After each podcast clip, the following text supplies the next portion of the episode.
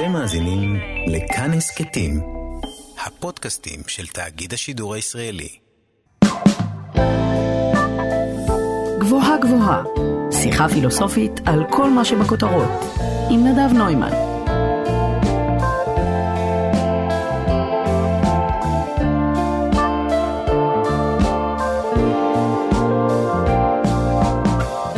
חשבנו שנפטרנו ממנו, אבל הנה הוא חזר. רק בערים האדומות בכל הארץ, רק בלילה כל היום. כך או כך, הסגר שוב איתנו. תקופת הקורונה גורמת לנו להתמודד עם תופעה שרובנו מעולם לא חווינו. התבודדות בלי לצאת מפתח הבית, חלקנו אפילו בלי לצאת מתוך חדר בתוך הבית. הדבר הזה מכריח אותנו להתמודד עם שאלות מורכבות מאוד לגבי החירות שלנו כבני אדם, ומעלה קושייה סבוכה לא פחות. האם יש מצב בחיים שבו אנחנו לא נמצאים בסגר? האם אנחנו לא תמיד כלואים בתוך התודעה שלנו, ההרגלים שלנו, נקודת המבט שלנו? במילים אחרות, האם אנחנו חופשיים? אני נדב נוימן ואתם מאזינים לכאן תרבות, לתוכנית גבוהה גבוהה, שבה ניקח מדי שבוע את הנושאים החמים בכותרות ונפרק אותם מבחינה פילוסופית. כי דעות על המציאות יש לכולם, אבל כדי להבין מה עומד בבסיס המציאות, צריך לחפור קצת יותר. איתי באולפן נמצא היום שי פרוגל, פרופסור לפילוסופיה מכללת סמינר הקיבוצים באוניברסיטת תל אביב. שלום שי. שלום נדב. אז uh, אנחנו נדבר היום על uh, סגר ובידוד בראי הפילוסופיה, אבל קודם כל מעניין אותי לשאול אותך, כמי שעוסק בפילוסופיה uh, באופן שהוא חלק מהיומיום שלו, איך אתה עובר את התקופה הזאת? למען האמת, הרבה פעמים אני מאלה שאומרים שלהתבודד זה חלק מן החוויה הקיומית שאני אוהב ואוהד. Uh-huh. זה חלק. חלק בכל מקרה מהחיים. בכל מקרה מהחיים אפילו, אני אוהב את זה, אפשר לומר. אבל אי אפשר שלא לחוש, בכל זאת אנחנו גם יצורים חברתיים, mm-hmm. את המועקה שיש מסביב, את החששות שיש מסביב. ולכן זה לא איזושהי בדידות, כמו שהתחלת לומר, מרצון, כן. לא שלי ולא של אחרים. אז לכן אולי צריך לבחון אותה באור קצת שונה. אז זה, ש... כן, זה באמת מה שאנחנו נעשה, נעשה בשעה הקרובה. כמו שאני רואה את זה, ככה עשינו שיחות הכנה לפני, וחשבתי איך, אפשר לדבר על, ה, על סגר ובידוד מבחינה פילוסופית, ועולות אולי שתי שאלות מרכזיות. הראשונה היא, האם יש לנו חירות בחיים גם כשאנחנו לא בסגר, כשאנחנו יכולים כביכול להסתובב חופשי בעולם, ומה זה אומר להיות חופשי או לא חופשי בעולם. והשאלה השנייה, כשאני נמצא בבידוד, אני לבד לגמרי. בעצם, אסור לי לפגוש אף אחד, כאילו אין חוץ ממני עוד אדם בעולם. ואיך אני יכול לדעת שזה בעצם לא המצב שלי תמיד? כלומר, איך אני יכול לדעת שיש בכלל עוד מישהו חוץ ממני בעולם? עכשיו, אלה שתי שאלות אה, גדולות. אז... מכובדות. כן. מכובדות. אז אולי נתחיל מהשאלה הראשונה שנוגעת בעצם לחירות שלנו כבני אדם. תראה, כשמדברים על החירות, אז אפשר עכשיו להתחיל לפרוס uh, תולדות שלמות של uh, שאלת החירות בתוך הפילוסופיה ובתרבות uh, בכלל. היום סוגיית החירות, אם נתחיל מאיזה הקשר אקטואלי אבל יותר רחב, לא של הסיטואציה העכשווית של המגפה, נוהגים הרבה פעמים לזלזל במחשבה בכלל על חירות האדם, בגלל שהתפיסות היום הן יותר ביולוגיות, דטרמיניסטיות, ואז הרבה פעמים כשדנים בזה באופן תיאורטי, אה, למשל, השתתפתי בכנס עם מדעני מוח על חירות הרצון, uh-huh. אז uh, להם מאוד היה ברור שאין חירות. ומה שאתה מנסה לעשות כמי שחושב שחירות זה עניין מאוד משמעותי, כשאדם uh, חי איתו, מתעמת איתו, uh, הרבה פעמים, זה להוביל אותם לחוויה בגוף ראשון, אני מכנה את זה, וזה יוביל אותנו עוד מעט להגות האקזיסטנציאליסטית. למה? למה? כי כשאתה מנסה בגוף ראשון לחשוב על החוויה הזאת ולא כ... חקירה, מה, ביולוגית או פיזיולוגית, זה...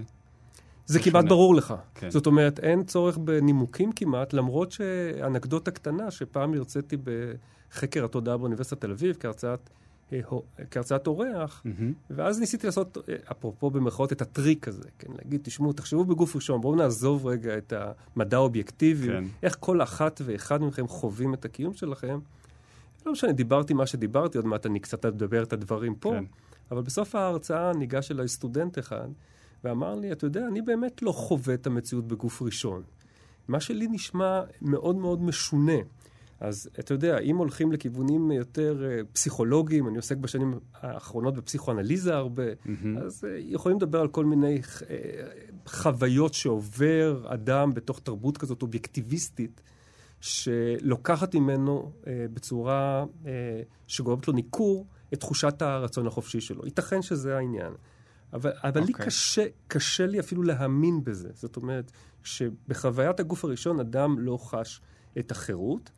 כי אה, זה משהו שכולנו מסתובבים איתו ביום-יום. אנחנו חיים ויש לנו תחושה של חירות. כן, אם ניקח את זה למקום שאפשר לקבל איזושהי המחשה, אני חושב, פשוטה לפחות של העניין, שאני צריך להתחיל בכלל לנסות לדבר על חירות הרצון, בעיקר בקרב אנשים שלא בדיוק מקבלים את זה או חולקים על זה. זאת אומרת, תראה, עצם החירות זה שאתה יכול לחשוב שהחולצה שלך או שלי עכשיו הייתה בצבע אחר. Mm-hmm. עצם העובדה שאתה יכול לחשוב את זה, לדמיין את זה, זה אומר שיש לך איזשהו מרחב חירות, לפחות בתודעה שלך. וזה אולי יתחבר אחר כך שאלה שנייה שלך. זה חשוב, כן, לפחות בתודעה שלנו. כן, לפחות בתודעה שלך, ועל זה אני מדבר בגוף ראשון. אני לא מדבר כרגע לא על חירות פוליטית, לא על חירות מוסרית, והתחלתי לומר שתולדות הפילוסופיה ותולדות התרבות בכלל רוויות במחשבות ומחלוקות על חופש הרשתון, דטרמיניזם וכיוצא בכך דברים. כן, דטרמיניזם נגיד, כלומר, יש אסכולה בפילוסופיה שטוענת שהכל מה מוכתב מראש מהסיבה הראשונית של תחילת הדברים? אז זה תלוי עוד פעם לאיזה מקום בהיסטוריה תלך. היום זה ייקשר יותר למדעי הטבע. כמובן, אם תלך יותר אחורה, אז זה קשור למטאפיזיקה, לתיאולוגיה, לכל מיני שאלות שקשורות למבנה של העולם, כן. המבנה הסיבתי שבו הכל נקבע אה, מראש. יש כל מיני ביטויים לדטרמיניזם. אה, זאת אומרת, שוב, לסיבתיות שקובעת עם היעדר רצון, עם קצת רצון וכיוצא באלה דברים. עכשיו, מה מעניין באקזיסטנציאליזם, לפי דעתי, לסוגיה שלנו, הספציפית יותר. כן. אה, ולא רק בגלל שזה אה, זרם פילוסופי יחסית מודרני. בואו בוא נאמר אולי איזה מילה על, על אקזיסטנציאליזם לפני ש, שנרחיב. אקזיסטנציאליזם בעצם זה זרם שנוסד, אה, הוא לא נוסד במאה ה-20, אבל במאה ה-20 הוא נהיה... דומיננטי בתרבות תכנה את זה. כן. דרך אגב, לאו דווקא בחוגים לפילוסופיה. כן. אבל נהיה דומיננטי בתרבות. אה, מה שרציתי לומר, בשביל לעבור משאלת חירות הרצון באופן כללי, פילוסופי, היסטורי, לאקזיסטנציאליזם, שמיד אני אגיד עליו עוד מילה או כן. שתיים כדי למקם ככה את המחשבה שלנו, בדרך כלל בפילוסופיה, החירות, הרצון, אה, נקשרה לחשיבה. זאת אומרת, להיות חופשי פירושו לחשוב. Mm-hmm. אפילו ספינוזה, דרך אגב, הוגה מן המאה ה-17, כן. אה, מאוד חשוב, משמעותי, אני מתאר לעצמי שרבים אה, מכירים אותו. מזהה ממש בין רצון לשכל. מבחינתו זו אותה יכולת מנטלית, רצון כלומר, ושכל. כלומר, היכולת בכלל לחשוב, להגות, בראש קשורה לחופש שלנו. זה מה שזה החופש שלנו, הייתי כן. אומר. זה מה שזה החופש שלנו, היכולת לחשוב. אבל כשאנחנו עכשיו פונים לאקזיסטנציאליזם, אנחנו פונים מתולדות הפילוסופיה הקלאסיים, ששוב עוסקים ברמות אה, מטאפיזיות של חשיבה, של תבונה גבוהה. לחוויית היומיום, וזה עניין, אני חושב, מאוד משמעותי וחשוב. משמעותי ומאוד מעניין אותנו בהקשר של החיים שלנו בצל הקורונה גם. נכון. אני חושב שאחד הדברים שהאקזיסטנציאליזם עושה, לטוב או לרע, או שוב, יש כאלו שיגנו אותו ויש כאלו שיאהבו אותו, לא משנה, לא ניכנס עכשיו לכל העניין הזה, אבל שהוא מעביר את הפילוסופיה, הייתי, אומר, בחזרה, ואני תכף אסביר למה בחזרה, לחיי היומיום. Mm-hmm. הפילוסופיה שבאיזשהו מקום, ככה לפחות מספרים אותה מבחינה היסטורית, צמחה ביוון העתיקה, כן. מתוך קשר לחיים עצמם, לאט לאט התרחקה. התרחקה, נהייתה בספרות העליונות של מחשבה מופשטת. כן, איך קוראים לתוכנית שלך? גבוה גבוה. גבוהה כן? גבוהה, גבוה, כן. גבוהה גבוהה. גבוהה גבוהה. אה, אז אה, הלכה מאוד, מאוד גבוה, נקשרה למדעים, נקשרה לדתות, בכל מקרה הרבה פעמים התרחקה מאוד מעולמו היומיומי. והאקזיסטנציאליזם באיזשהו מקום מחזיר את זה. כן. עכשיו, דרך זה אני אגיד משהו על אקזיסטנציאליזם. קודם כל, צריך להבין כשאנחנו אומרים אקזיסטנציאליזם, הרבה פעמים נדבר על הוגים שונים, דרך אגב, גם סופרים, ואפרופו השפעה יותר על התרבות אולי מאשר על האקדמיה, גם יוצרים ואומנים שונים, שהם לאו דווקא פעלו ביחד, או היה להם איזה מניפסט משותף, אלא באיזשהו מקום ארגנו אותם היסטורית תחת הכותרת אה, אקזיסטנציאליזם. ולכן הרבה פעמים כשאנחנו נדבר על התחלת האקזיסטנציאליזם, אפשר להגיד שאנחנו מדברים על אה, הוגים וגם יוצרים שבכלל לא ידעו שהם כאלה. Mm-hmm. זאת אומרת, זה לא כותרת שהם החזיקו בה. עכשיו, אחרי שאמרתי את כל זה, וככה ניקיתי קצת את המרחב האקדמי, כן. אז הראשון שהרבה פעמים מציינים אה, זה אה, פילוסוף מן המאה ה-19 שנקרא קירקגור. כן. והוא מבחינתו, בצורות שונות, בכל מיני ספרים שלו, מנסה להצביע על כך שהשאלה המרכזית של האדם היא שאלת משמעות החיים. אה, והוא בעצם אה, מוביל אותנו למשמעות היומיומית, ומתעסק עם כל מיני שאלות שקשורות לכן להתחתן. זה אחד, פשוט הסוגיות המוכרות אצלו, כן להתחתן או לא להתחתן, וכפי שהוא כותב אה, באחד הספרים שלו, אם תתח... אפרופו בחירה, אם תתחתן תתחרט, אם לא, תתחר... אם לא תתחתן תתחרט. זאת אומרת, איזשהו משחק. כלומר, ש... קירקגור בעצם הביא לקדמת הבמה את הסוגיה הזאת של חופש וחירות בצורה שהייתה שונה ממה שהביאו לפניו? עוד לא דיברתי דרכו על חירות, תכף אני אקשר את זה לחירות בתוך האקזיסטנציאליזם, אבל בהחלט קירקגור לוקח אותנו לחיי היומיום כן. ולדרך שבה אדם מתעמת. מתעמת עם, בגוף ה... ראשון. עם החיים, כן, עם מה שהחיים ש... מביאים, מביאים לו. נכון, לא חושב על סוגיות כלליות, האם יש חופש רצון בעולם, כן. או האם יש אה, דטרמיניזם מטאפיזי, לא יודע, כל מיני מושגים mm-hmm. שכאלה. אלא איך הוא מתעמת, ושוב, לוקח אותנו לגוף הראשון, שאני כל הזמן מציע את זה כציר מרכזי פה לחשיבה. את איך אדם חווה את המציאות בגוף ראשון, אפילו, נגיד ככה בכוונה, אפילו אם הוא טועה, וזאת אשליה. Mm-hmm. הוא מתעמת... בשפה הוא... משפטית אומרים האדם הסביר, אז אפשר גם אולי פה להשתמש ב... בהשאלה. אני חושב, כמו שאמרתי, וזה מזכיר לי איזה כותרת ספר של ניטשה, אני חושב שכל אדם, כולל אותו סטודנט שבא אליי בסוף ההרצאה, ואמרתי, תראה, אני לא חווה את מה שאתה מדבר עליו בגוף ראשון. אני, קשה לי לחשוב מה זאת אומרת להיות אדם ולא לחוות את העניין הזה, שכפי שאמרתי, זה פשוט עד כדי אם לקחת את החולצה בראש הערימה, או את mm-hmm. החולצה מתחתית הערימה, mm-hmm. או לקחת, שתית קפה או תה. עצם זה שיש לך רגעים בחיים שלעיתים... שאתה מרגיש שיש לך... שאתה צריך לבחור. כן. אתה צר... אה, אה, ותשים לב, חשוב לנצח, אתה צריך, כי אני תכף רוצה לעבור, אתה צריך לבחור. אה, באותם רגעים זה פשוט יותר בולט. שאתה יכול לבחור ורוצה לבחור, זה אולי קצת פחות בולט. אתה צריך. זה, כן. נכון, שבולט צריך. הרבה פעמים אני מפנה סטודנטים לכך שיש לנו בשימוש שלנו בשפה שימוש רווי ב"אני חייבת", "אני מוכרח", mm-hmm. שזה מכסה הרבה פעמים בצורה די פשוטה. אתה יכול לגעת למישהו בכתף, להגיד לו, אתה לא באמת חייב. אתה גם יכול לנהוג אחרת. זאת אומרת, מה אני מנסה להגיד בכך? שעצם השימוש במילים האלה, שאני חייב לעשות דברים, הן גם איזושהי עדות לתחושת חופש הרצון. כאילו מישהו פוחד שיברח לו איזו בחירה לא נכונה. Uh-huh. אני חייבת להוציא את הילד מהגן. אני חייב אה, לקחת את הילדים. אה, זאת אומרת, עצם הניסוח הזה, אני רוצה... משהו מאוד בסיסי בחוויה אה, הקיומית שלנו, ומי שעשה על זה קריירה, ומיד נרחיב, כי אני רואה שאתה רוצה לשאול, זה ז'אן פול סארט, שתכף נכניס אותו לתוך הדיון. בדיוק.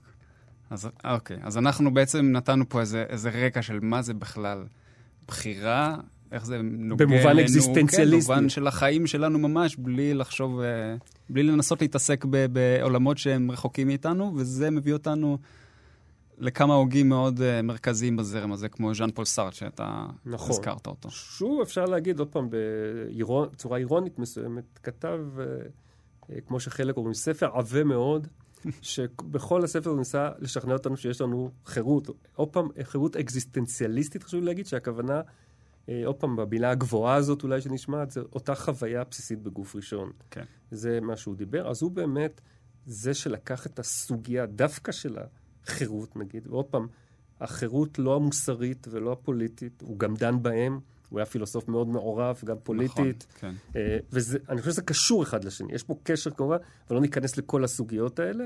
אנחנו יותר רוצים קצת להבין מה, מה זאת אומרת אותה חירות אה, קיומית, אקזיסטנציאליסטית, בגוף ראשון, כפי שאני אה, מכנה אותה. אבל אולי כן נאמר קודם שסארט פעל במאה ה-20, בתקופה של המלחמות הגדולות, וזה בטח השפיע על ה... על, על ההגות שלו ועל ה, על הדרכים שבהם הוא ניגש לבחון את, ה, את הסוגיות הללו שאנחנו מדברים עליהן. נכון, בהחלט כן, ואם כבר אתה מזכיר קצת את ההקשר ההיסטורי, אני חושב שאדם שאי אפשר להימלט, אפרופו רצון או לא רצון, מלהזכיר בתוך ההקשר של הקורונה. חייבים להזכיר אותו. הספציפי, כן, זה לא יכול להיות. אתה יודע כמה טלפונים קיבלתי בשביל, לא, לא בשביל התוכנית הזאת, אלא בשביל לדבר על זה בכל מיני הקשרים.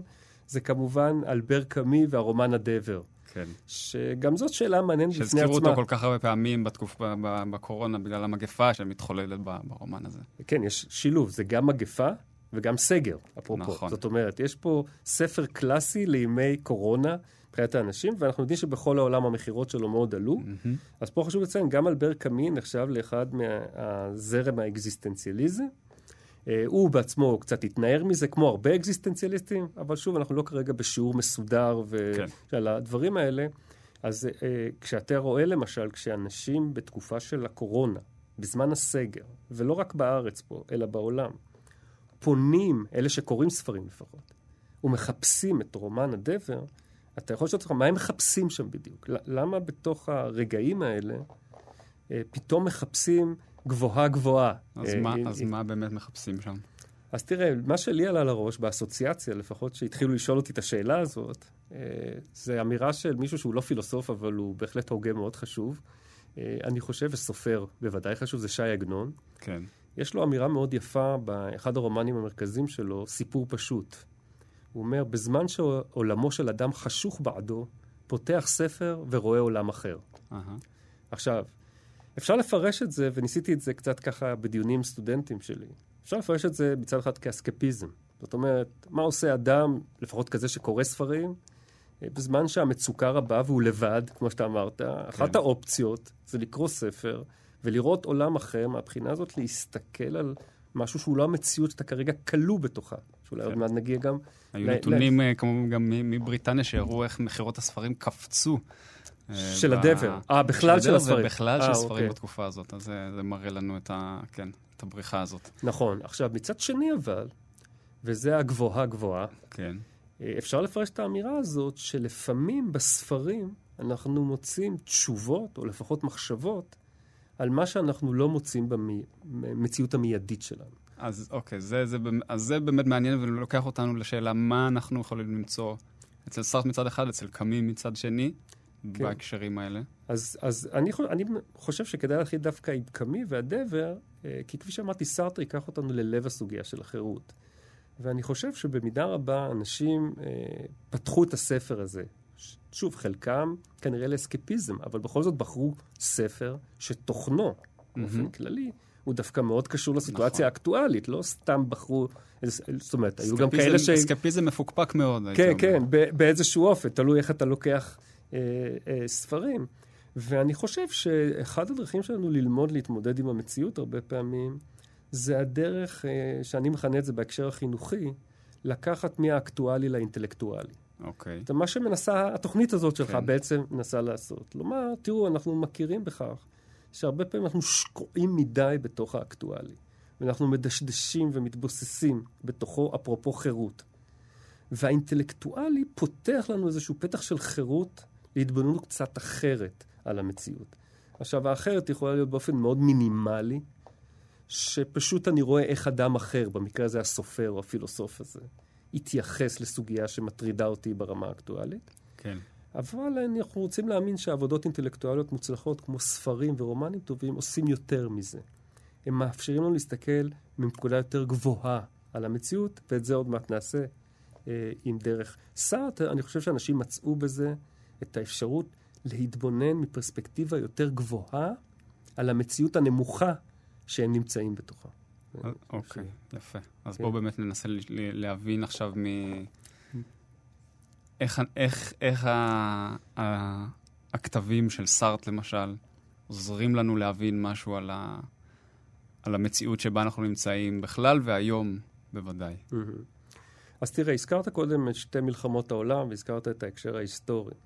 חשוב להגיד שסארטר, כמו הוגים, דרך אגב, רבים, לאו דווקא מהאקזיסטנציאליזם, אה, לפני מלחמת העולם השנייה, פחות התעניינו בסוגיות מוסריות, ובמקרה של האקזיסטנציאליזם, כמו שהלכתי אחורה עם קירקגור קודם, על כן. המאה ה-19, התעניינו בעיקר בשאלות קיומיות של משמעות החיים, ואני חושב שהרעיון הזה של חירות, בואו ניקח אותו מס- מסארטר, מסוגיה אקזיסטנציאליסטית לסוגיה מוסרית פוליטית. אוקיי. זאת אומרת, אני חושב שזה המהלך, ה, נגיד, המקורי של האקזיסטנציאליזם בתוך כל הסיפור הזה. כן. אז לפני המלחמה, ואז הזכרתי את הספר הגדול של סארטר, שלא תורגם אה, אה, אה, לעברית, לעברית היינו מתרגמים את זה הוויה ועין, אה, שם כשלעצמו, מסובך גבוהה גבוהה, לצורך העניין. ובשביל להרחיב את זה נצטרך תוכנית שלמה נוספת. כן, ולא, ולא נעשה את זה כרגע, אבל בכל מקרה, כפי שאמרתי, הספר הזה באירוניה אומרים, יש פה ספר מאוד עבה, שמה שהוא רוצה לשכנע אותך בסך הכל,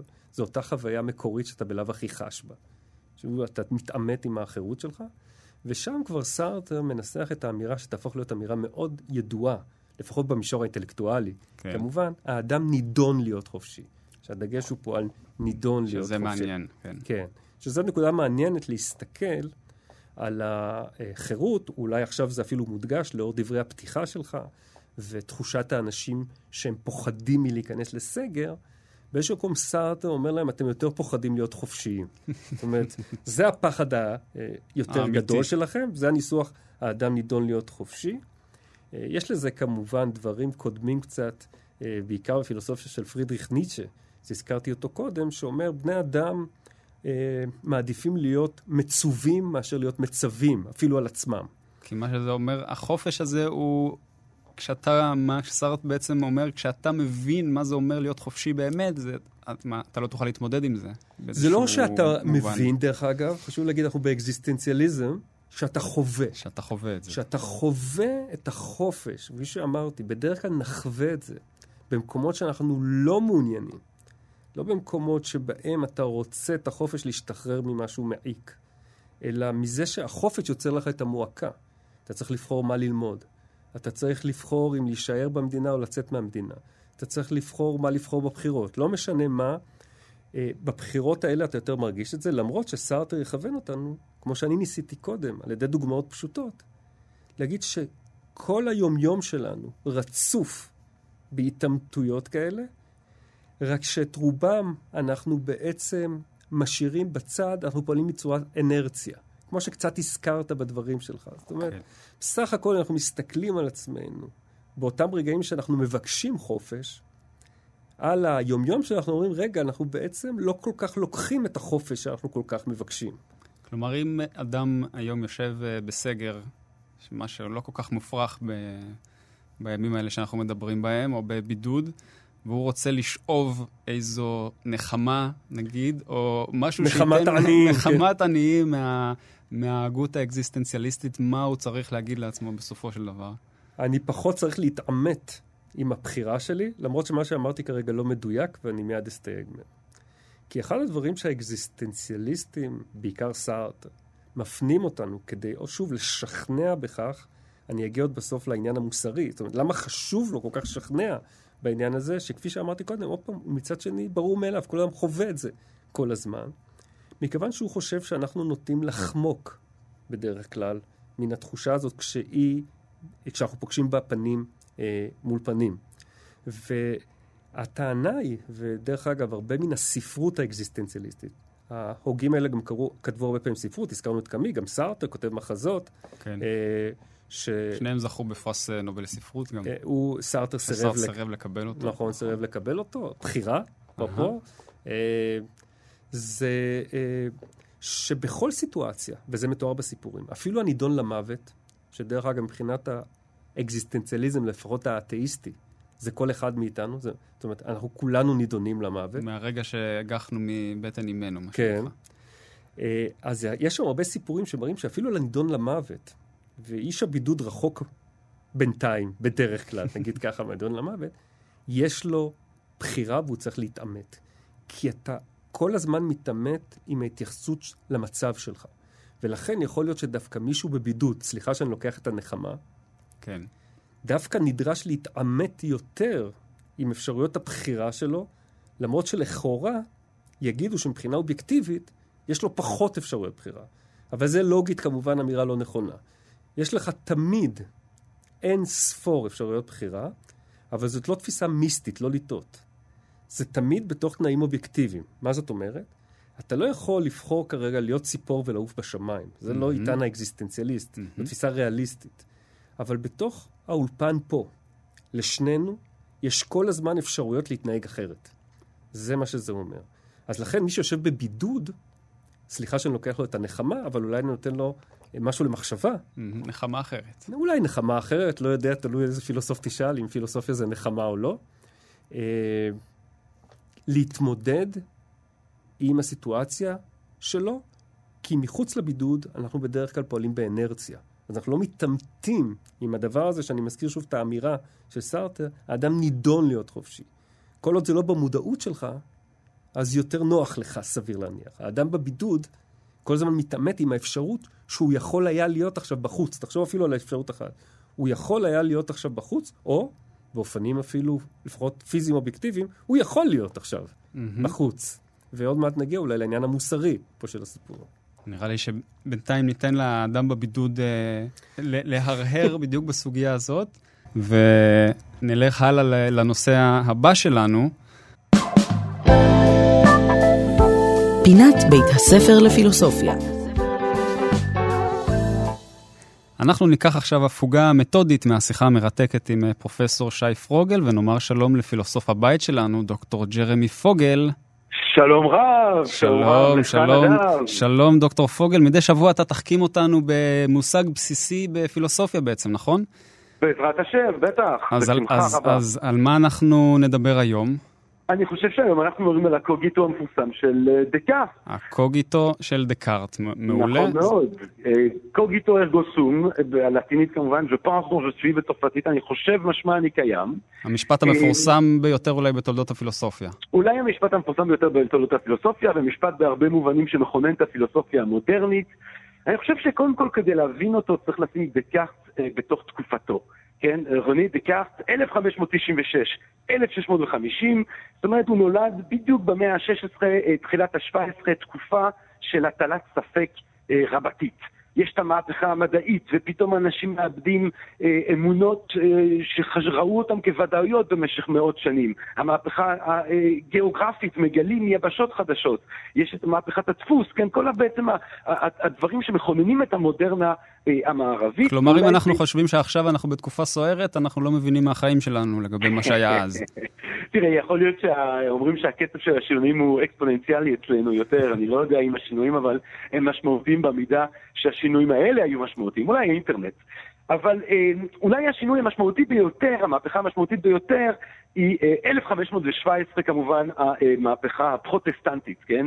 לפי הסיפור, מרטין לותר דופק בדלת של הכנסייה בוויטנברג את 95 התזות. Mm-hmm. עכשיו, מה שמשמעותי עם זה, זה שאם אתה חושב אה, על אירופה, כן, על התרבות הדתית-פילוסופית האירופית, אז במשך אלף שנה, כן, יש כנסייה קתולית, והכנסייה הקתולית מחזיקה באמת. ובדיוק בתוך כל הספק הזה, שגם ככה המהפכות המדעית והמהפכה הגיאוגרפית יוצרת, יש גם אופציה דתית אחרת, כן? מי צודק, הקתולים או הפרוטסטנטים, ומה שמעניין זה ששני הצדדים משתמשים בטיעונים ספקניים, כן, בדיוק הפילוסופיה הספקנית של סקסטוס אמפיריקוס חוזרת למרכז הבמה, ושני הצדדים משתמשים בטיעונים ספקניים כדי להטיל ספק אחד בשני. הקתולים משתמשים בטיעונים ספקניים כדי להטיל ספק אה, ברפורמציה, והרפורמטורים משתמשים בטיעונים ספקניים כדי להטיל ספק בקתולים. כן. אחד מהקתולים המפורסמים ביותר בשימוש הזה של הטלת הספק כדי לפגוע בפרוטסטנטים קוראים לו פרנסואה ורון, והוא מלמד בקולז' הישועי בלפלש. ובקולז' הישועי בישלף יש איזשהו ילד קטן, חולני, שנותנים לו אה, לישון ולהיות במיטה בבוקר כי הוא חלוש, ולילד הזה קוראים רוני דקארט. ורני דקארט, אם אתה רוצה, צומח ממש בתוך האווירה הזאת של שימושים אה, בטיעונים ספקניים ובתוך ההתלהבות של המהפכה המדעית, אבל גם חוסר הביטחון אה, שהיא אה, אה, אה, אה, בעצם משכה. ודקארט מבין שהספק, של טיעוני הספק, זה חרב פיפיות. זאת אומרת, מרוב שאנחנו משתמשים בטיעונים ספקניים, בסוף אנחנו חותכים מתחת לעצם האפשרות של כל ידע ודאי, ואף תגובה לספק הזה אה, לא מספקת. לכן הוא אומר לעצמו, בעצם בפילוסופיה שלו, אני הולך להטיל ספק מתודי, זאת אומרת, אני הולך להטיל את הספק הכי חריף שרק יכול להיות, כדי לבדוק מה שורד אותו. כדי לבדוק מה, יש... מה כן יש, אין לגביו ספק. בדיוק. זאת אומרת, השאלה של דקארט היא לא מה אמיתי, היא מה אני יכול לדעת בוודאות, כן? הדגש האפיסטמולוגי אה, שמאפיין את הפילוסופיה המודרנית. זאת אומרת, מה אני יכול לדעת בוודאות גמורה? זאת אומרת, אני, אני, אני יודע שקוראים לך נדב, אבל זה לא ודאי, כן? מה אני יכול לדעת בוודאות? שקוראים, לי, שקוראים לי נדב נוימן. זה גם לא, לא ודאי, אתה אומר. לא ודאי, זה לא ודאי. יכול להיות, אנחנו מכירים איזה תקופה. יכול להיות שאתה משקר לי, נדב, אתה מבין? יכול להיות שאתה לעולם לא ישקר לך, ג'רמי. אבל אז אני מניח שזה אמיתי, אבל המבחן של מהו ודאי הוא מבחן חמור יותר מהמבחן מהו אמת. ולכן הוא בעצם יוצא למסע הזה שלו בהגיונות על, המד... על, על הפילוסופיה הראשונית, כן, המדיטציון, ו-1641, והוא קודם כל, הוא, הוא, הוא אומר, טוב, החושים מתאים אותנו, נכון? תמיד החושים מתאים אותנו, משהו מרחוק נראה גדול, אתה מתקרב, זה קטן, משהו נראה ככה, ובסוף מסתבר שזה אחרת, אז אי אפשר לסמוך על החושים. אי אפשר לסמוך אה, אפילו, אה, אה, יכול להיות שאנחנו משוגעים, יכול להיות שאנחנו חולמים, כן? ובעיקר יכול להיות שיש אל משלה, שיש איזשהו דמון, פעם היו אומרים brain in a vat, היום אומרים matrix, כן? יכול להיות שיש איזשהו דמון שבעצם כל מה שהוא עושה זה להשלות אותנו להגיע למציאות החיצונית הזאת שבה אנחנו נמצאים. אהה, ואז? זה בעצם שיא הספק. ואז במדיטציה השנייה הוא תובע, הוא לא נושם, קשה לו מרוב ספק. אבל הוא מגיע לנקודה הארכימדית, שהיא בעצם הנקודה הארכימדית של הפילוסופיה המערבית המודרנית, וזה האני, כן? Suis, j'existe, כן? אה, אה, אני הנני, אני קיים. זאת אומרת, גם אם אני מטיל ספק, חייב להיות משהו ש... אה, משהו שמטיל ספק, משהו כן, צריך להטיל את הספק הזה. שמשלה אותי, גם אם יש דמון שמשלה אותי, וכל מה שאני רואה זה השלה, צריך להיות משהו שהוא מושלה. זאת אומרת, מעצם העובדה שאני חושב, מעצם העובדה שאני מטיל ספק אה, אה, אה, וחושב, אני קיים. יפה. ואז בעצם יש לנו את הגיבור הגדול של התרבות המערבית המודרנית, של הפילוסופיה המודרנית, וזה ה construct הזה שהוא האני. האני כסוג של אינדיבידואל שהוא בעצם הראשית. בראשית היה את האני. שים לב שבכל המהלך הזה, כן. אומנם דקארט רוצה להתעלות על הספק אה, ולחזור לעולם של ודאות, אבל במסלול הזה, במהלך הזה, בחריפות של המהלך הפילוסופי שלו, אין את הפילוסופיה העתיקה, אין את התנ"ך, אין את הכנסייה, אין כלום. יש רק את התבונה האנושית, ובסוף נקודת ההתחלה היא לא אלוהים, אלא האדם, ולא סתם האדם, האינדיבידואל. זה מדהים, וזה ממש בעצם מתחיל תקופה חדשה, אפשר להגיד. אפשר להגיד שזה מסמל, של, כן, של שזה בעצם מסמל את העולם הזה שבו אנחנו עדיין נמצאים בהרבה מובנים, העולם שבו האינדיבידואל, כסוג של ישות נפחדת, אה, אה, אה, היא, היא במרכז. עכשיו, וזה אולי גם האופן שבו אנחנו אימצנו מדקארט איזושהי טעות. כן. אפשר, כמו שיומה יעשה, או בודה עשה לפניהם. מה הטעות? הרי מה זה האני הזה? רונה, רונה, שובב, מה זה האני? מה זה אני? איפה אני? כן, יש מחשבות. זאת אומרת, אם אנחנו נדייק בשפה, אפשר להגיד, יש מודעות, יש תודעתיות. אי אפשר להגיד האני. ברגע שאמרת אני, אתה בעצם מדבר על איזשהו אובייקט רציף כן, בזמן שהוא בעל כל המחשבות האלה, אבל אין לו שום סיבה להניח את זה.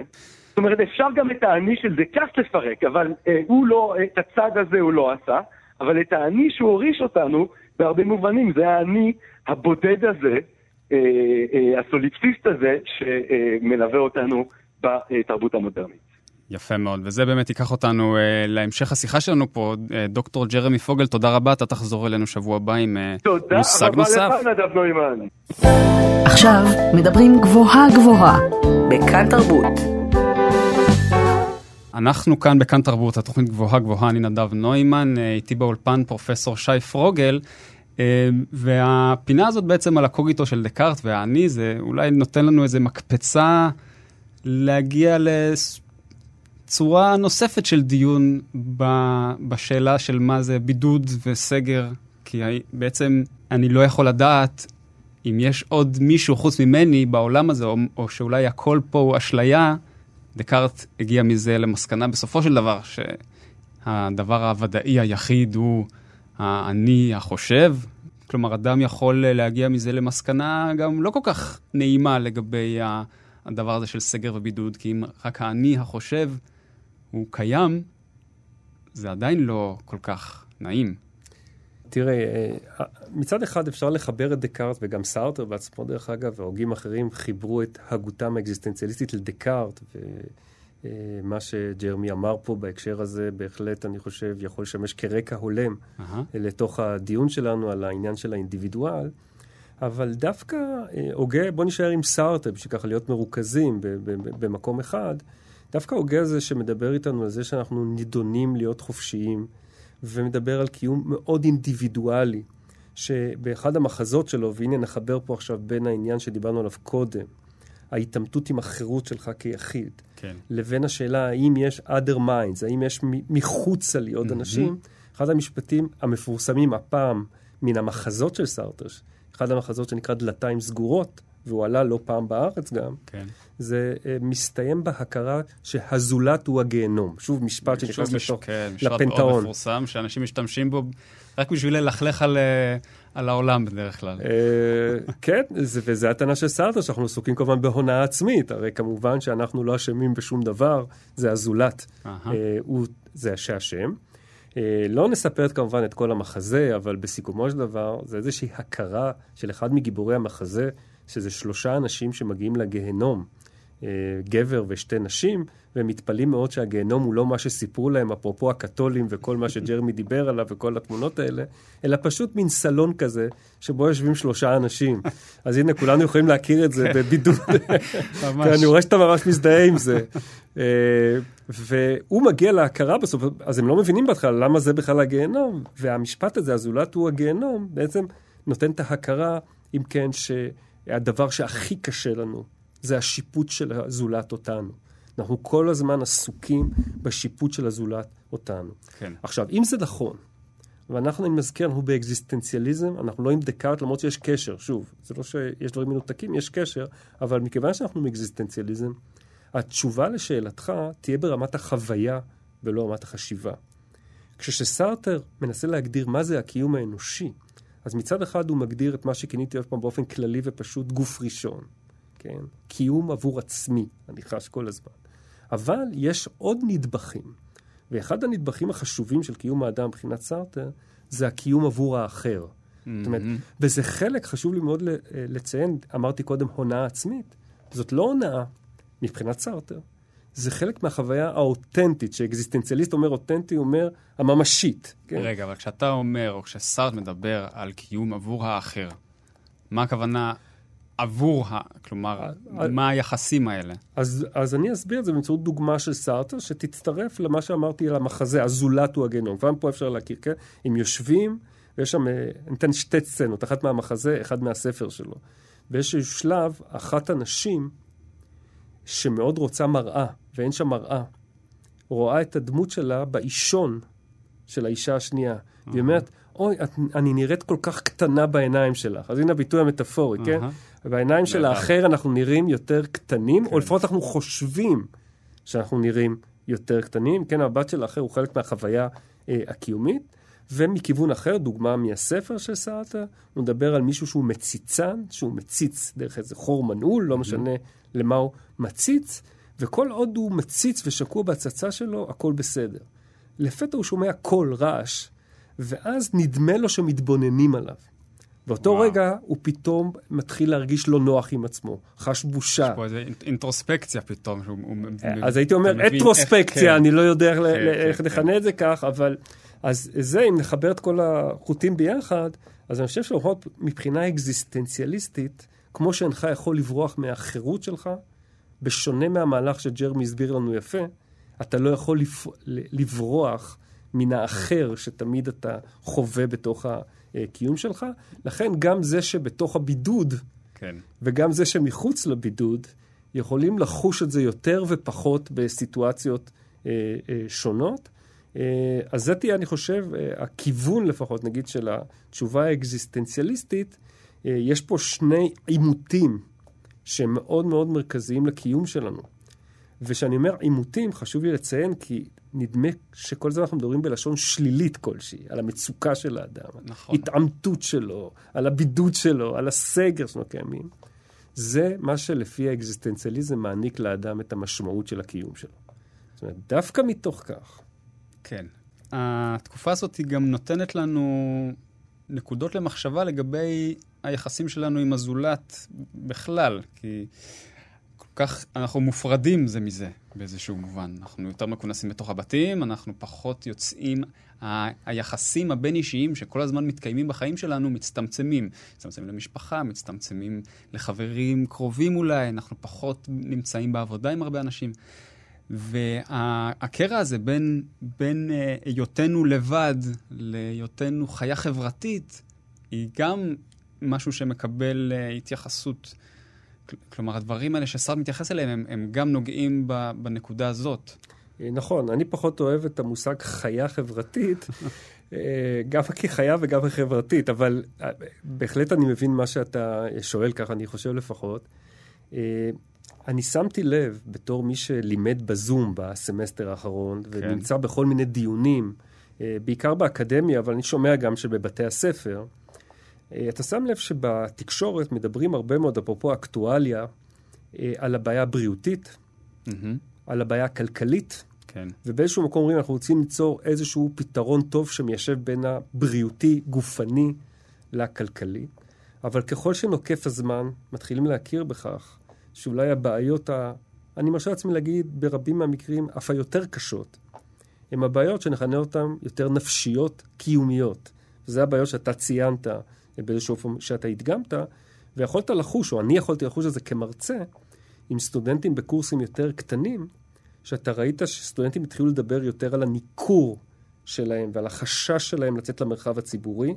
כשניכור זה אחד, גם כן, אחד ממושגי המפתח באקזיסטנציאליזם. נכון, אבל פה שוב אנחנו ניקח מושג מפתח, למשל ניכור, כמו שניסיתי לעשות עם חופש הרצון, וניכור בתוך החשיבה האקזיסטנציאליסטית הוא במידה רבה כאמצעי לפחות חיוני כדי להגיע למצבים קיומיים יותר משמעותיים.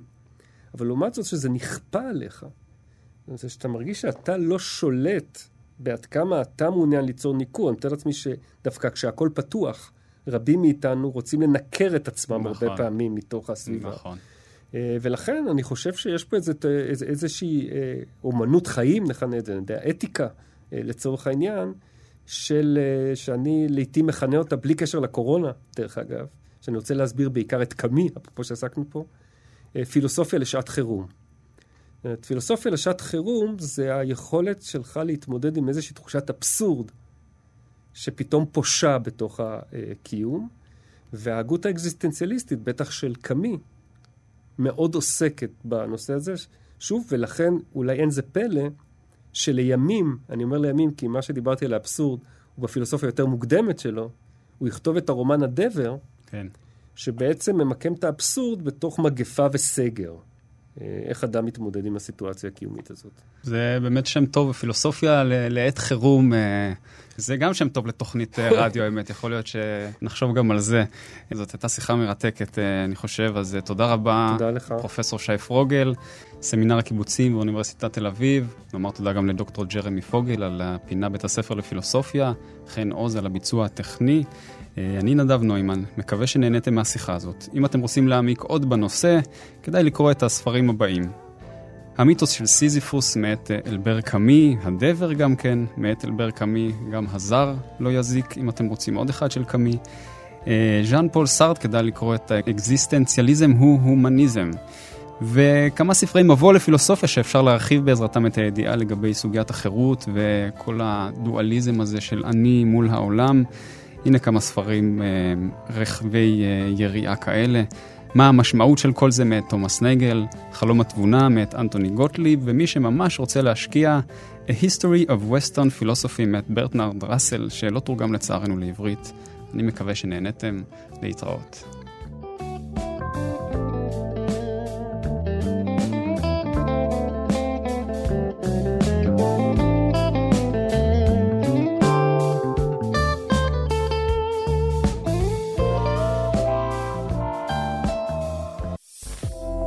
מאזינים לכאן הסכתים, הפודקאסטים של תאגיד השידור הישראלי.